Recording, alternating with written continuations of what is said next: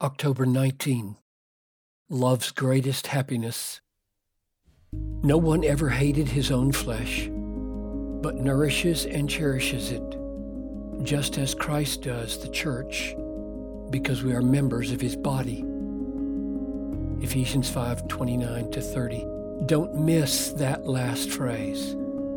Because we are members of his body.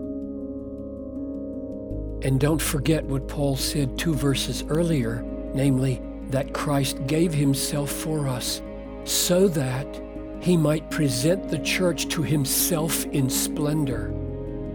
So, in two different ways, Paul makes plain that Christ pursued his joy in pursuing the holiness and beauty and happiness of his people.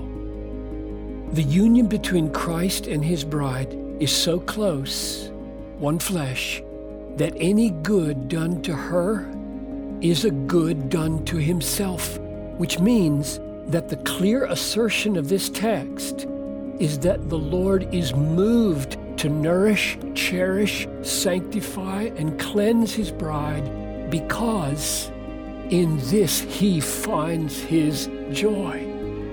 By some definitions, this cannot be love Love, they say, must be free of self interest, especially Christ like love, especially Calvary love.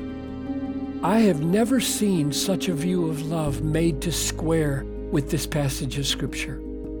Yet, what Christ does for his bride, this text plainly calls love.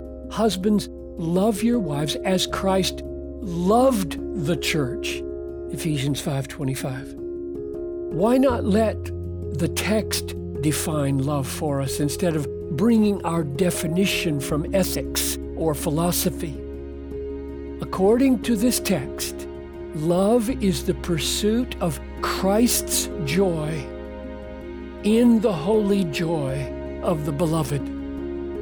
There is no way to exclude self interest from love, for Self interest is not the same as selfishness. Selfishness seeks its own private happiness at the expense of others.